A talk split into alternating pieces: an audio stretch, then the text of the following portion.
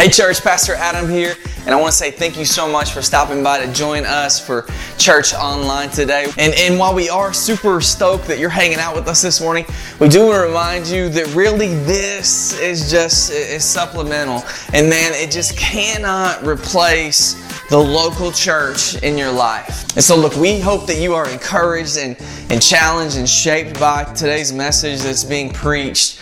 Uh, but, but also, we don't want to be uh, your substitute uh, for the local church body that you should be involved in. We really do believe that the local church is God's plan A in reaching the world. So, with that being said, please come hang out with us in person uh, one Sunday. If you're in Paducah in the area, come hang out with us to get some rest or find a local Bible believing, Jesus preaching church that you can get plugged in and connected to. Uh, Jesus loves the church and, and we love Jesus, and, and we believe that we can better serve uh, Jesus if we love His church well. So, welcome to Rest. Good morning, Rest Church. I want to start off this morning and um, say thank you first and foremost uh, to all of our volunteers. There was over 48 volunteers from Rest Church last night that helped us pull off our first host of a concert. So thank you to everyone. They'll get my mic worked out here in a second. But um, for all you folks who did volunteer last night, I know we're all operating on about three hours of sleep. You're still not allowed to fall asleep during my message this morning. Um, uh, but another thing I want to say this morning is um, I want to say happy anniversary to my wife, 13 years today. Yeah, in case you know, she's the real rock star of our family. Um, and if you've been around our family, you know that is a fact, and I'm not just giving you a platitude. Um, this morning, if you would open in your Bibles to Romans chapter 4, we're going to be reading verses 16 and 17 as we push away from week 31 in the book of Romans, when in Romans. Yeah, yeah, as we as a church have went verse by verse, word by word through the book of Romans for the last 30 plus weeks, and we plan to be here for the, at least the next two years. Um, so if you're a first time guest with us this morning, you say, Man, I love to get deep in the Word, welcome to your church. Um, so as we push off this morning, I'm going to start by reading the scriptures Romans chapter 4, verses 16 and 17. That is why it depends on faith. In order that the promise may rest on grace and be guaranteed to all his offspring not only to the adherent of the law, but also to the one who shares in the faith of Abraham, who is the father of us all. As it is written, I have made you the father of many nations in the presence of the God in whom he believed, who gives life to death and calls into existence things that do not exist. Church, let's go to God in prayer.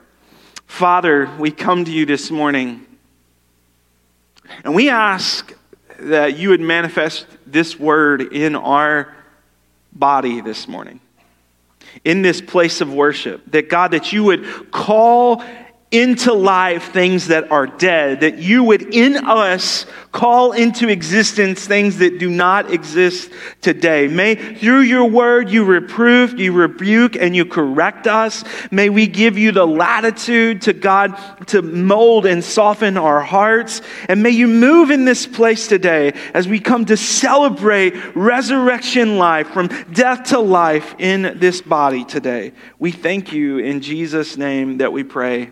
Amen. So we're in this place, we're in a very transitional text here in Romans chapter 4. And I would be kind of remiss because of how many visitors we have today, because of Baptism Sunday, for me to just plow through and to not kind of give you a little bit of context, a little bit of background. And as we come to Romans 4 and as we move and journey into Romans chapter 5, what we're going to find is a lot of discussion about Abraham the guy formerly known as Abram. And, and, who is Abraham, you might say? Maybe you say, hey, I, am not a church going dude. Who's Abraham? You're, I mean, it sounds like a country ham. No, it, he's a real dude. He's the first Jew to ever be in existence. He was called out of literally nowhere. God uh, uh, calls him who is who's living as a pagan during the time of God's call on his life. And he speaks to him and says I want you to obey and I want you to follow me. And, and go to the land in which I will show you. Go to the land of Canaan. That will be the promised land. This man Abraham formerly known as Abram, until God changed his name. At the covenant, when God chose Abraham and his descendants, his future descendants, to be his people, to be his tribe, God changes him from that blessing that we will talk about this morning to Abraham. And Abraham is probably the most polarizing figure in all of the world's existence. Maybe even more so than Christ. Because what we find is Abraham is, is the foundation of three separate religions. Abraham is the crux of where most of the Middle East fighting has lived for thousands of years. Abraham is the father, or three folks call Abraham the father of their faith, so to speak. Christianity, we do, it's kind of the grassroots of us. Second of all, Judaism calls Abraham the father of their religion. And then lastly, Islam calls Abraham the father of their religion. Um, all three of us descend on this particular blessing that we're going to talk about today. This blessing all comes and, and, and, descends on this promise. And all three religions point to this promise that we will discuss today. Last week, as Pastor AB unpacked verses 13 through 15. And, and I've got to read that to give you a little backstory to understand the context of our scriptures today. Verse 13, I'm going to read that for you. It'll be on the screen. For the promise to Abraham and his offspring that he would be the heir of the world did not come through the law, but through the righteousness of faith. This promise is established by what church? Faith. For it is, if it is hears to the law who are to be heirs, faith is null and the promise is void. For the law brings wrath, but where there is no law, there is no transgression. So, one of the main points that we discussed last week and we will carry over into this week is this church salvation comes from God's gracious promise and not from our good performance. Amen? We don't have to rest on our loyals. We don't have to rest on our ability to carry out the law for us to obtain salvation. It comes from God's gracious promise. And here's one thing that we can know, and you sang a lot about it this morning, is God is a promise keeper. We can take his promises to the bank. He is a promise keeper, not a promise breaker. And, and what we saw is that God didn't say to Abram, God didn't say to Abraham, obey the law and I will bless you. Rather, he said this, believe, say believe church, believe and I will bless you. Abraham or Abram was blessed because of his faith. And the same is true in the promised covenant of the New Testament. The promised covenant is for all who would have faith in Jesus Christ. Faith in Jesus Christ. And not just singularity in the nation of Israel, but many nations. That this would be fulfilled in Christ Jesus, that we would be saved by faith. And here's what we must understand before we push away we are saved by faith, but it is not our faith that saves us. Our faith is only merely the conduit that connects us to the power source, which is the righteousness of Christ. We are saved because of the righteousness of Jesus. We did nothing. We brought nothing to the party. It required the Holy Spirit's movement in our hearts to give us the faith to surrender our lives to Jesus. It is all, say all, Jesus. Yeah, that, I can take that. I can take that. It's all Jesus. Faith doesn't save, but the righteousness of Christ saves. We receive the righteousness of Christ by faith. By faith. And so, as we open up our text this morning, what we see is Paul is pulling together kind of multiple big Christian theological terms. That if you haven't spent a lot of time in the church, you haven't necessarily wrestled with these terms and what they mean. And so I want to give you kind of a, a starter definition pack, you know, kind of your onboarding here into rest today. And, and the first term we see is says, This is why it depends on faith, in order that the promise may rest on grace. So, what is grace? What is grace? Grace is the unmerited, undeserved favor of God. It is the unmerited or undeserved favor of God. And so then we have to wrestle with what is faith. And, and, and I have to parse out these two things because you have your general faith. All of you right now are practicing faith. Every preacher who's you've ever heard talk about faith, they always bring up a chair, myself included. You're all practicing faith because you believe in these, these very expensive luxury chairs that you're sitting in. But there's a difference between the faith that's being spoken about here and the faith that you're practicing. The faith spoken about here is a saving faith. What is that? This is the knowledge of the trusting in and the commitment to follow Jesus.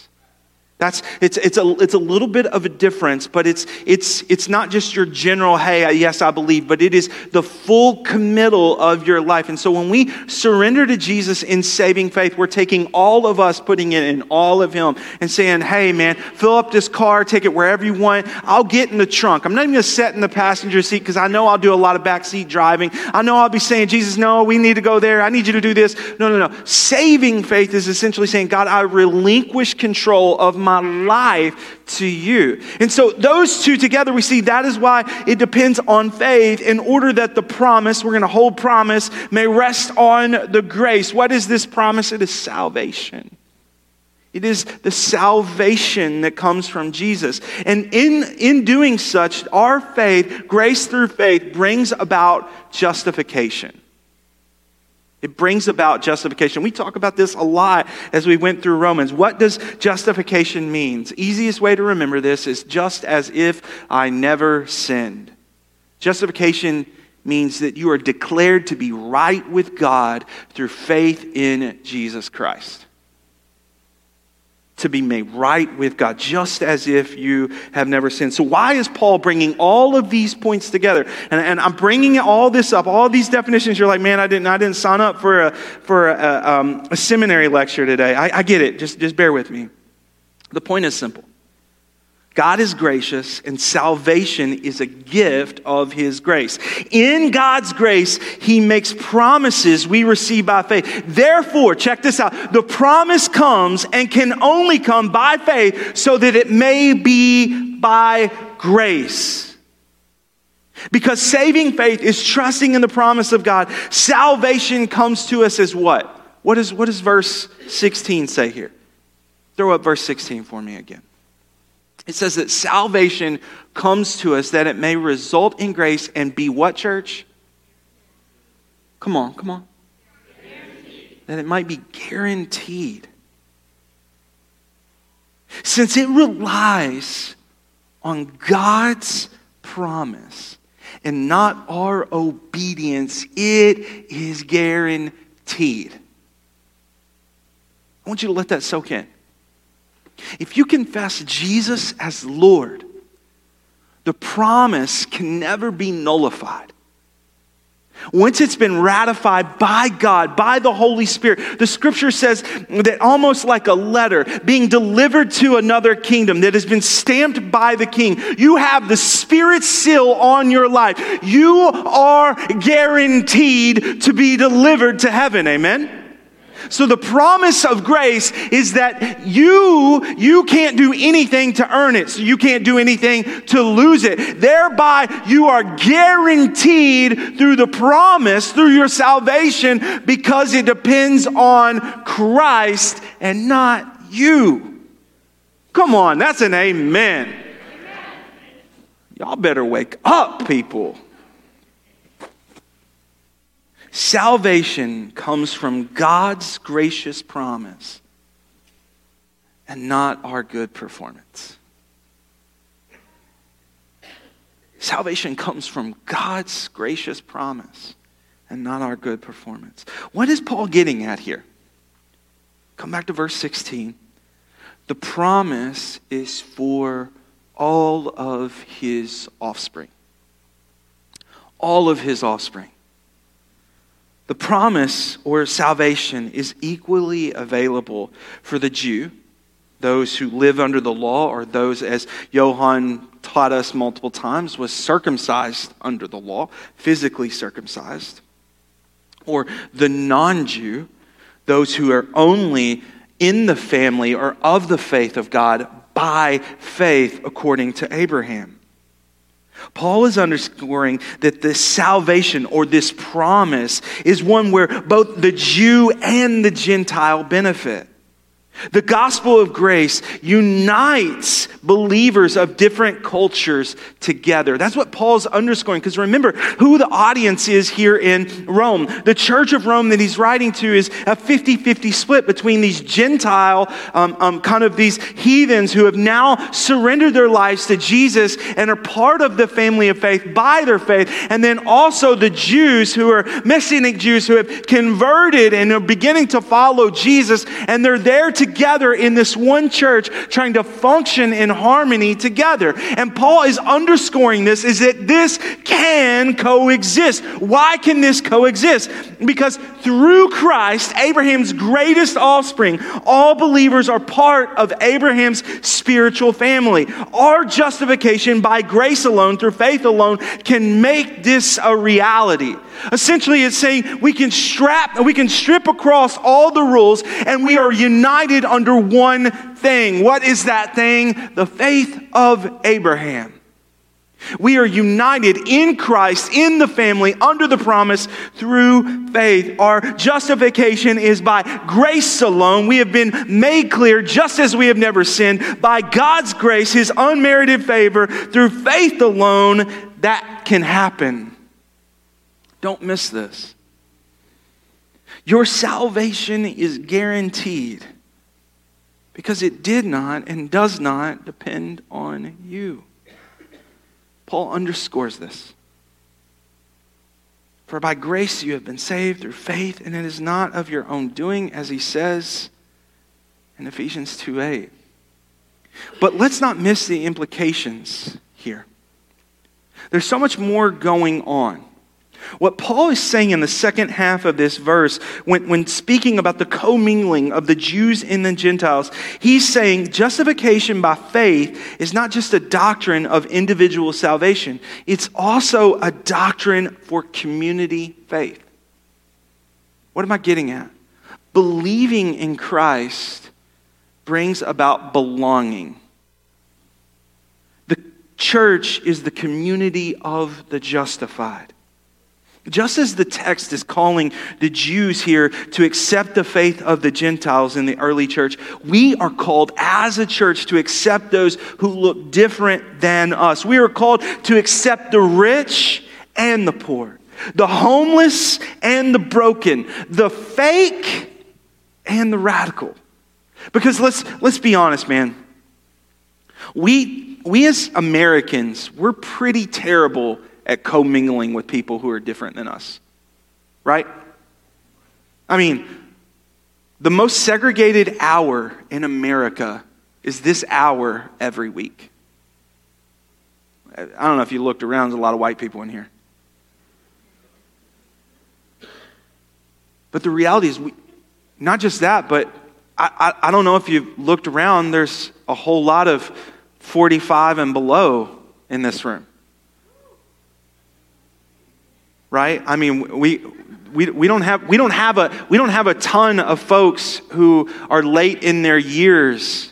We don't have a ton of Gen Z because we don't do well commingling. And, and that is antithetical to what the gospel is saying here. Paul is saying we are united by our faith. We are all in this together. And so we can coexist. And so, and so the, Paul is calling for that church to figure out how to live in community with one another despite their different upbringings. We should all strive to do that, no matter how messed up it can be at times. The bond of believers is eternal, church. We don't get to break up with the church because the church cannot be separated from Christ. I want you to hear this. We don't get to break up with the church. We don't get to we don't get to say, "Hey, I'm done dating you, man. Peace up, A-town down, I'm out." Like, like we, we don't get to do that. I, I, don't see that in the scriptures. We don't, we, don't, we don't see a story in the New Testament where, where, where, where one of them goes, Hey, I'm done. Holler, you offended me. Can't do this anymore.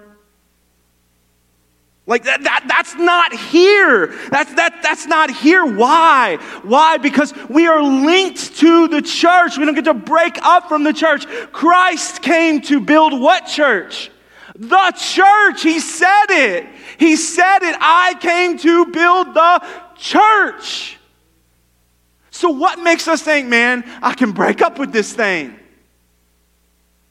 It's not there, it's not in the scriptures. The community of faith that is the church is God's sole plan in the scriptures to reach the world. Notice what the early disciples did in their ministries. They went and they made disciples who did what? Planted churches.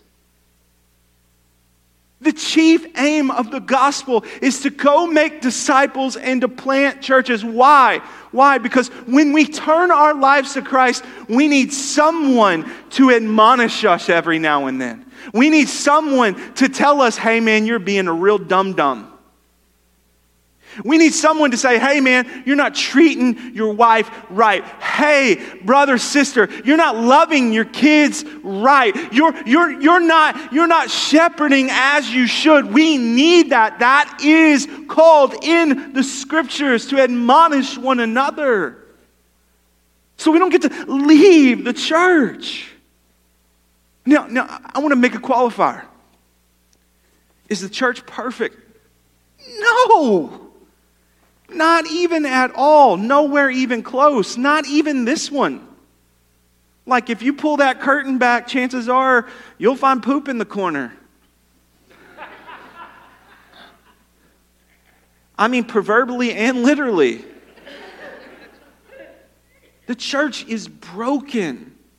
But for folks who've been around for a while, they'll remember what might be my most infamous message I've ever preached. One Sunday, I brought up here a garden hose and a wheelbarrow and some, some, some shovels and talked about what does the church need? What do we need more of? Poop management. Because the reality is, is the scriptures show us in Proverbs where there is no oxen, the stable is clean. If we want the harvest, if we want the work to be done to go harvest the field, we have to deal with a little bit of poop every now and then, right? And so the truth is, is we, we, don't, we don't need to act like the ox don't ever poop. We don't need to act like the church is never going to have any problems. We need to expect the problems. When you walk into a church, you need to know there are going to be problems. You need to know that the pastor is a cotton-headed niggy muggins. You need to know that. Because that, that's the scriptures. We're flawed, we're broken, and all around this room is imperfect and broken people. But that does not mean we get to walk away from them. That doesn't mean that. And so, so I want to say to you today, man, I, I, if you know about anything about our church, man, we're the big, we're all about the big C church. If it's not here, we don't care. Make it somewhere be a part of the body of believers because what we know is a community faith leads to believers, lead to belonging. We need tribes of people to challenge and admonish us and to lead us to follow Christ as Lord. Verse 17. As it is written, I have made you the father of many nations. In the presence of God in whom he believed. This is speaking back. He's Paul's looking back to Genesis chapter 17. And, he, and he's trying to build on this thought of the full community of faith. And so, by doing such, he cites the original blessing of Genesis. And let's check that out. Genesis 17 5. This is God speaking to Abram. No longer shall your name be called Abram, but your name shall be Abraham. For I have made you the father of multiple nations. While we sat on the opposite side of this blessing, we're, we're some thousands of years removed from Abraham, Abraham or Abram was not. He was very much in the thick of it in life. He's old at this point. In fact, he's 99 years old, to be exact. He doesn't have a legitimate heir to his tribe, let alone a kingdom that can lead to many nations. Yet, yet, church, he does not doubt God. In fact, he acts as if God has just written him a certified check that he knows can and will be cashed. Abraham believed in God. What does it mean to believe God? AB uh, is going to unpack this some more next week in next week's text. But in short, it means to focus on the facts about God, His past promises that we have seen fulfilled. When we say we believe in God, we believe in God because we know that He is gracious and His promises always come to pass. As I've said to you before, when you can't see the hand of God, trust the heart of God because we know His promises in His scriptures that have been fulfilled. When He makes a promise, it will be done. And so Abraham sits here in this moment when he, he, doesn't have a son, he doesn't have an heir, he's an old man, and God says, I'm going to make you the father of many nations. I'm going to make your name great, man.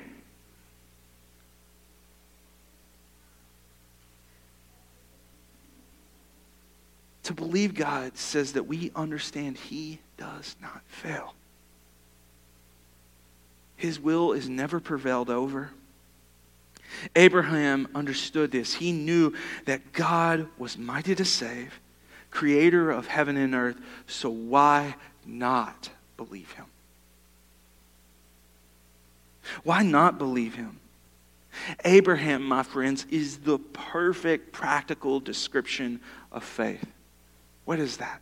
Faith is not opposed to reason but it is sometimes opposed to feelings and appearances. Faith is not opposed to reason, but it is sometimes opposed to feelings and appearances.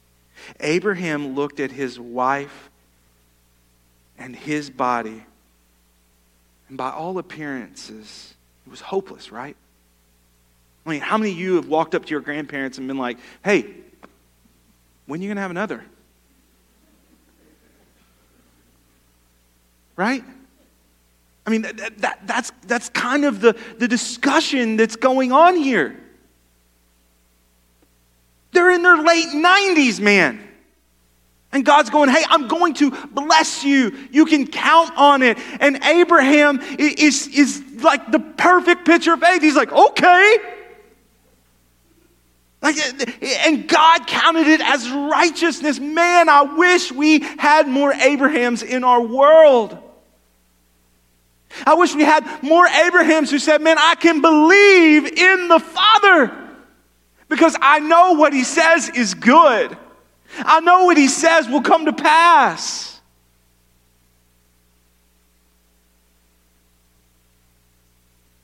This shows us that faith is not simply an optimism about life in general, nor is it faith in one's self. It is the opposite, actually. Faith sometimes begins with this kind of death to self trust. It's this death to self trust. Faith is going on something despite our weaknesses, despite our feelings and our perceptions. Can you imagine being like Joshua? Not just Abraham, I'm going to give you another example, but being like Joshua. We see as, as God calls them to move over into the promised land, they come to the Jordan. And what you don't understand about the text a lot of times, just reading at a surface level, is this is in the middle of spring melt. And so the Jordan would have been double the width in its, in its breadth of, it would have been out of the banks. So it wasn't just this simple, because the Jordan isn't necessarily this big, powerful river like the Mississippi River. And so God tells them to take the Ark of the Covenant and to cross over the Jordan. And God says to them, Hey, you take the first step. And once you take the first step, I will bless you. I will part the, the waters of the Jordan and you can go across. The same can be said because Joshua takes God at his word and steps into the flooded Jordan. Abraham stands here at 99 years old, 99 years young.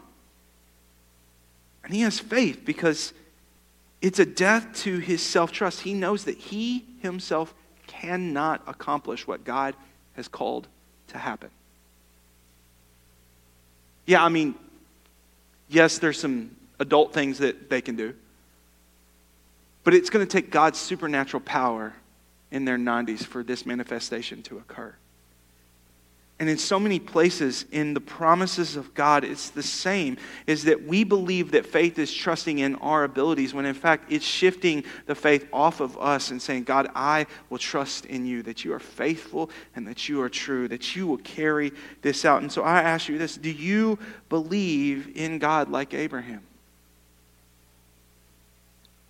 Do you believe he's good on his promises? You just sang those songs about his promises. Do you believe that he is faithful and true?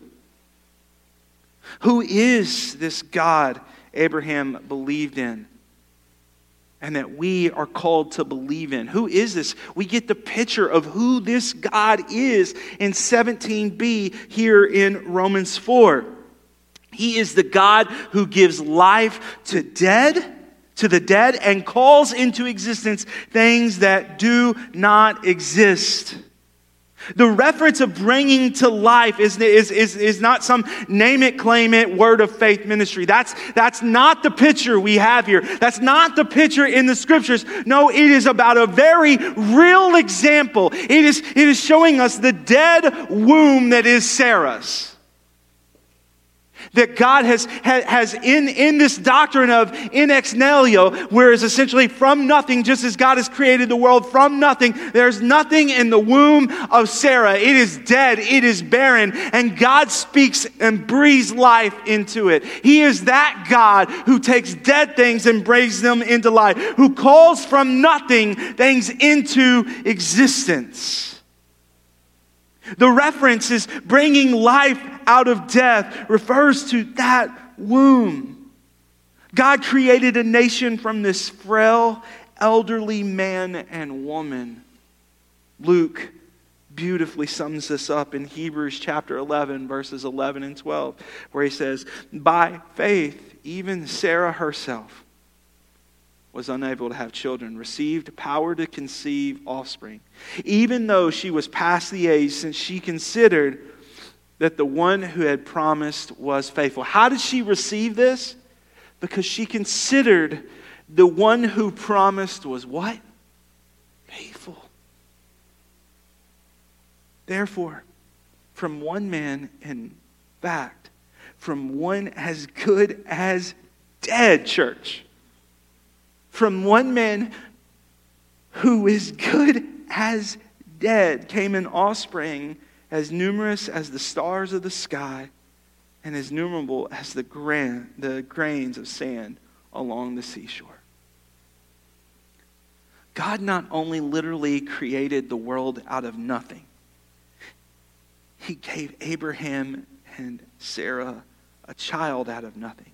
He formed a people, the nation of Israel, out of nothing.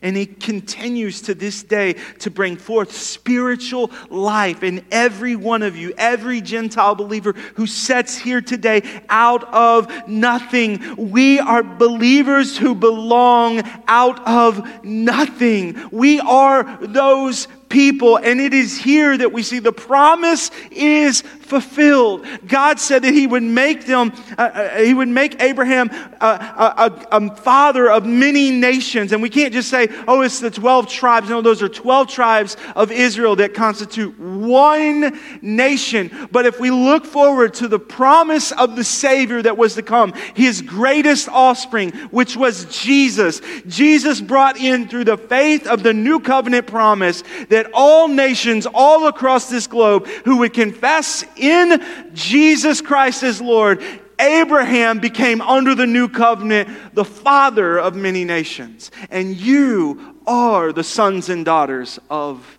Abraham.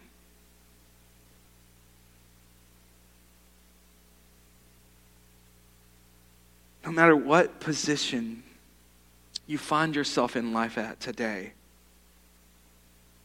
there's much for you to ponder about in this text. There's much for you to wrestle with in this text. No matter if, man, you're cruising with Jesus and it's never been better, and no matter, man, if, if you're on your last vapor in the tank, and, and you have a plan, you have a plan to end your life today or at any moment when it finally you can't take anymore. No matter where you're at, I want to tell you there's much to ponder about in this text around this statement that our God is the God who gives life to the dead and calls into existence things that do not exist. When I read this, what do I think? What do I hear?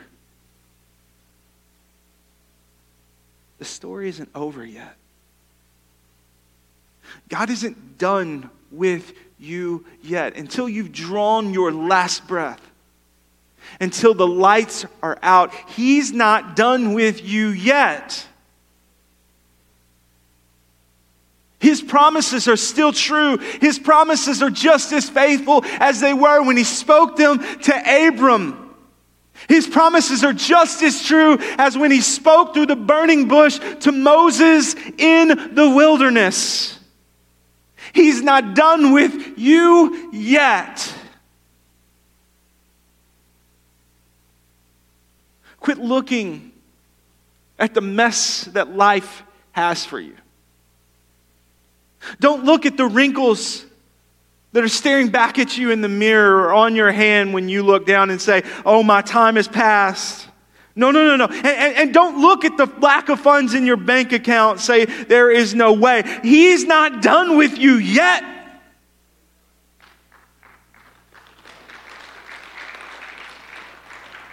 If you're strung out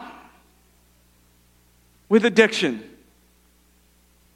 you, you, you, you can't seem to function until you get your fix, until you get that next draw.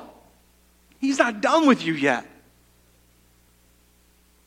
If you can't seem to stop pulling out your phone or your mobile device and seeking to look at pornography. And you, or you can't put aside your anger and your, your resentment from the things that have happened in you in your life. I want to say he's not done with you yet. We can take him at his word because he is good on his promise we know this because what we see Paul write in 2 Corinthians 1:20. I'm going to read from the New Living Translation on this particular one. For all of God's promises have been fulfilled in Christ with a resounding what? Yes. With a resounding yes. And through Christ our amen, which means yes, ascends to God for his glory. We can take it to the bank because Christ already did it on our behalf.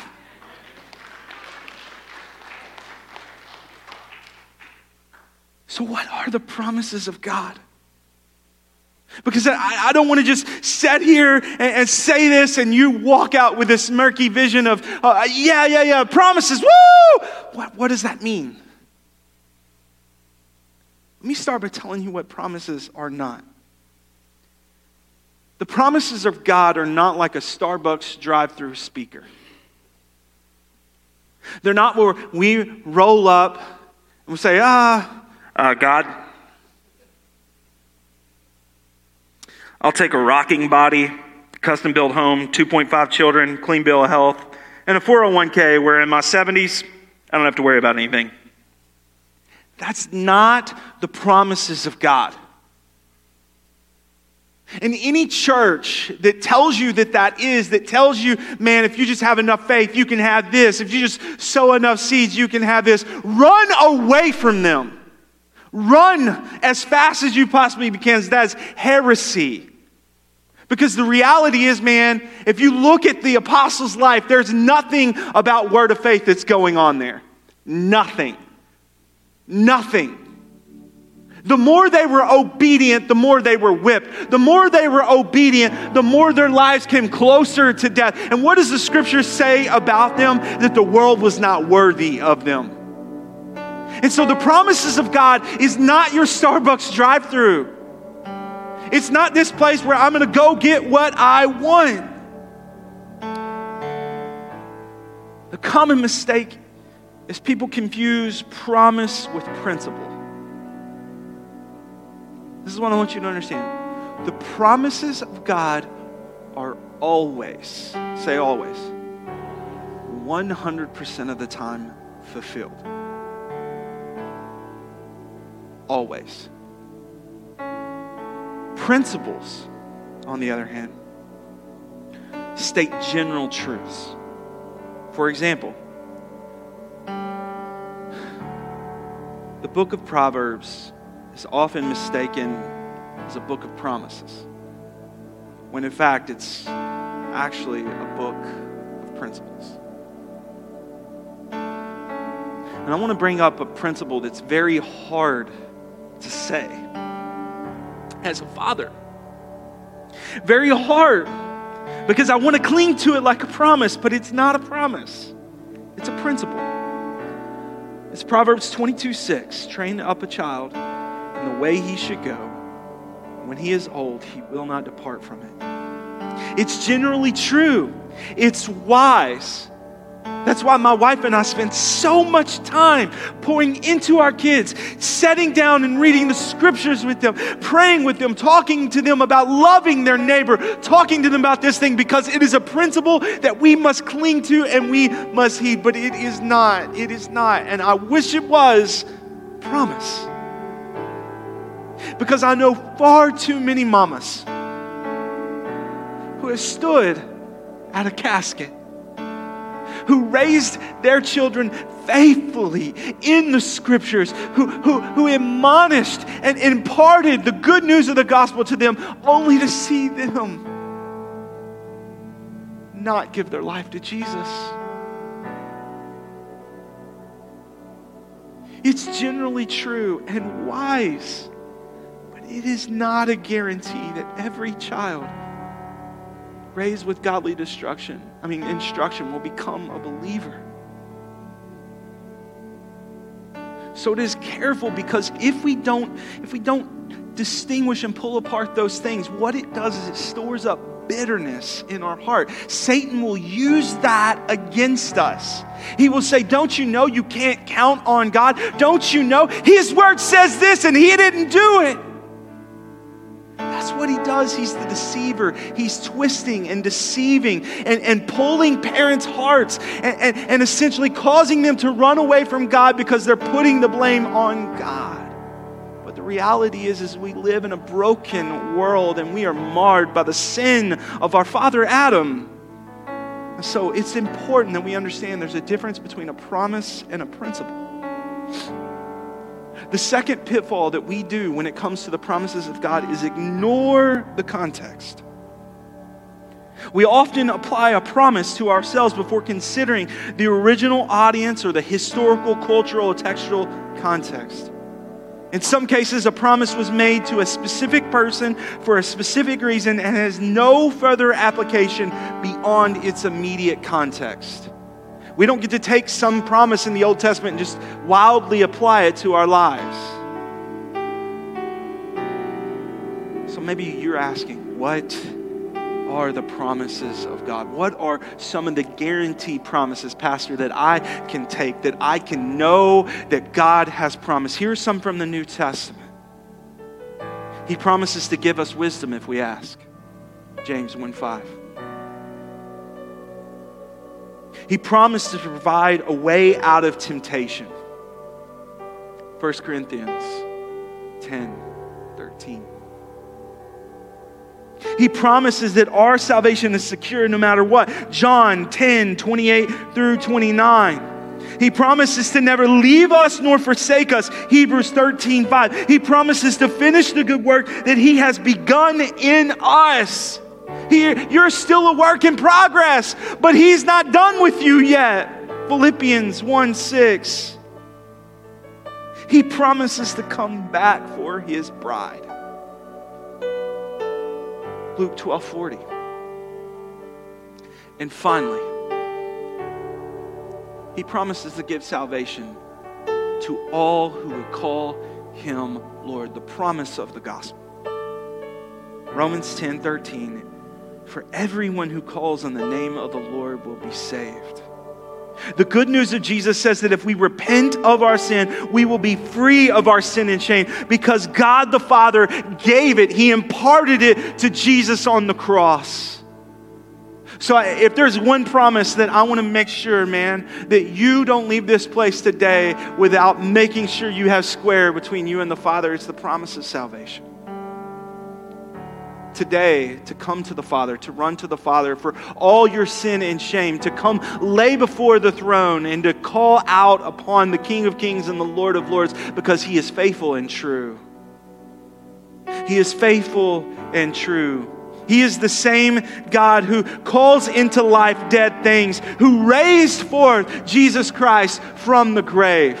He is the same God who calls into existence salvation of all who would put their faith in Him. And, and check this out He did this while we were yet sinners. Romans 5 8 says that He died for us while we were still dead in our trespasses. He saw through the future, He saw through all your mistakes, and He still said, I love you. He willingly took upon Himself the cross, He willingly took upon Himself the sins of all of humanity so that you might have life eternal in his name.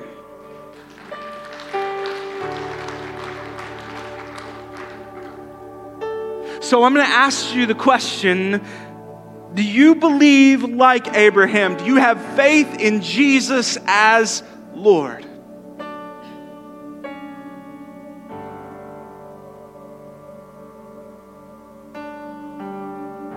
If you know you've been around here, sometimes I can be a little old school.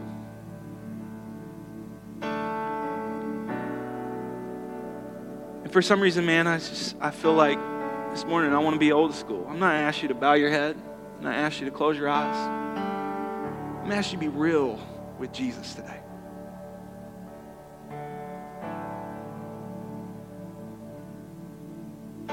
If today you've never put your faith in Jesus Christ as Lord and Savior, if you've never surrendered, and I mean, you've never bowed your heart before Him, and confessed your sins and asked for Him to be the Lord of your life, I'm going to ask you to do that today.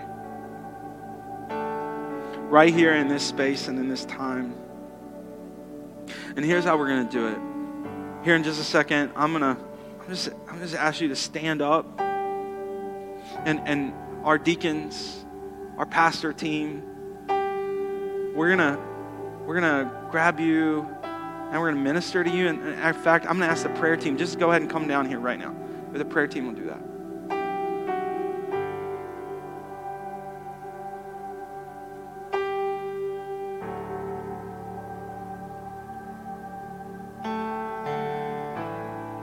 If today you want to surrender your life to Jesus, you want to come to the promise keeper, the one who you know will never let you down, who will never leave you nor forsake you. Just right now, you can either stand up right where you're at and somebody's going to come to you, or you can come down front. But I want to tell you This is what you're you can expect in this room. You're not going to expect any judgment because, man, we, we don't do that here. In fact, what you're going to see is if you respond to Jesus, this place is going to get turned up crazy. They're going to act like, like Kentucky or the Dallas Cowboys won the Super Bowl. Because we believe that there is a transformational work from death to life, and we celebrate that in this place. And so, if that's you today, you say, Man, I need Jesus. I don't care. I can't do this anymore. I, I, I, I, I've tried it my way, but I need Jesus. Right now, that's you. Just be strong and be courageous. Just stand up. Just say today, man. You don't have to say anything. You just stand up right where you're at, or you can come down front. Anytime.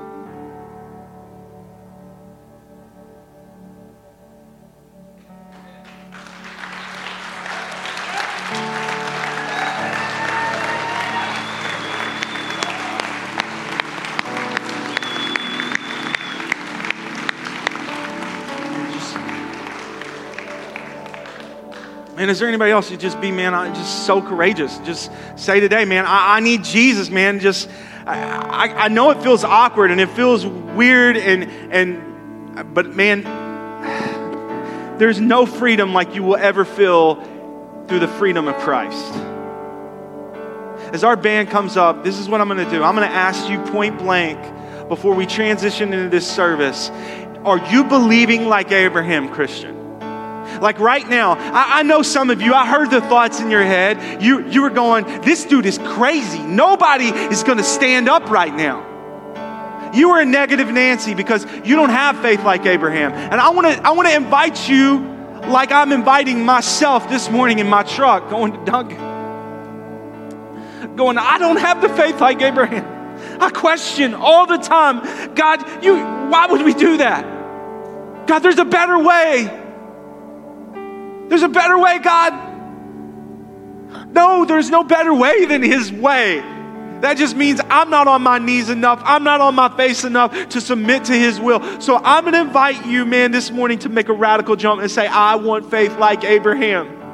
As our band plays Run to the Father, I'm going to invite you to come to the altar, to run to the Father, to spend time with the Father and say, God, give me faith like Abraham. I want to trust in your promise because I know it is faithful and true. I'm going to pray, man. Let's just blow this place up.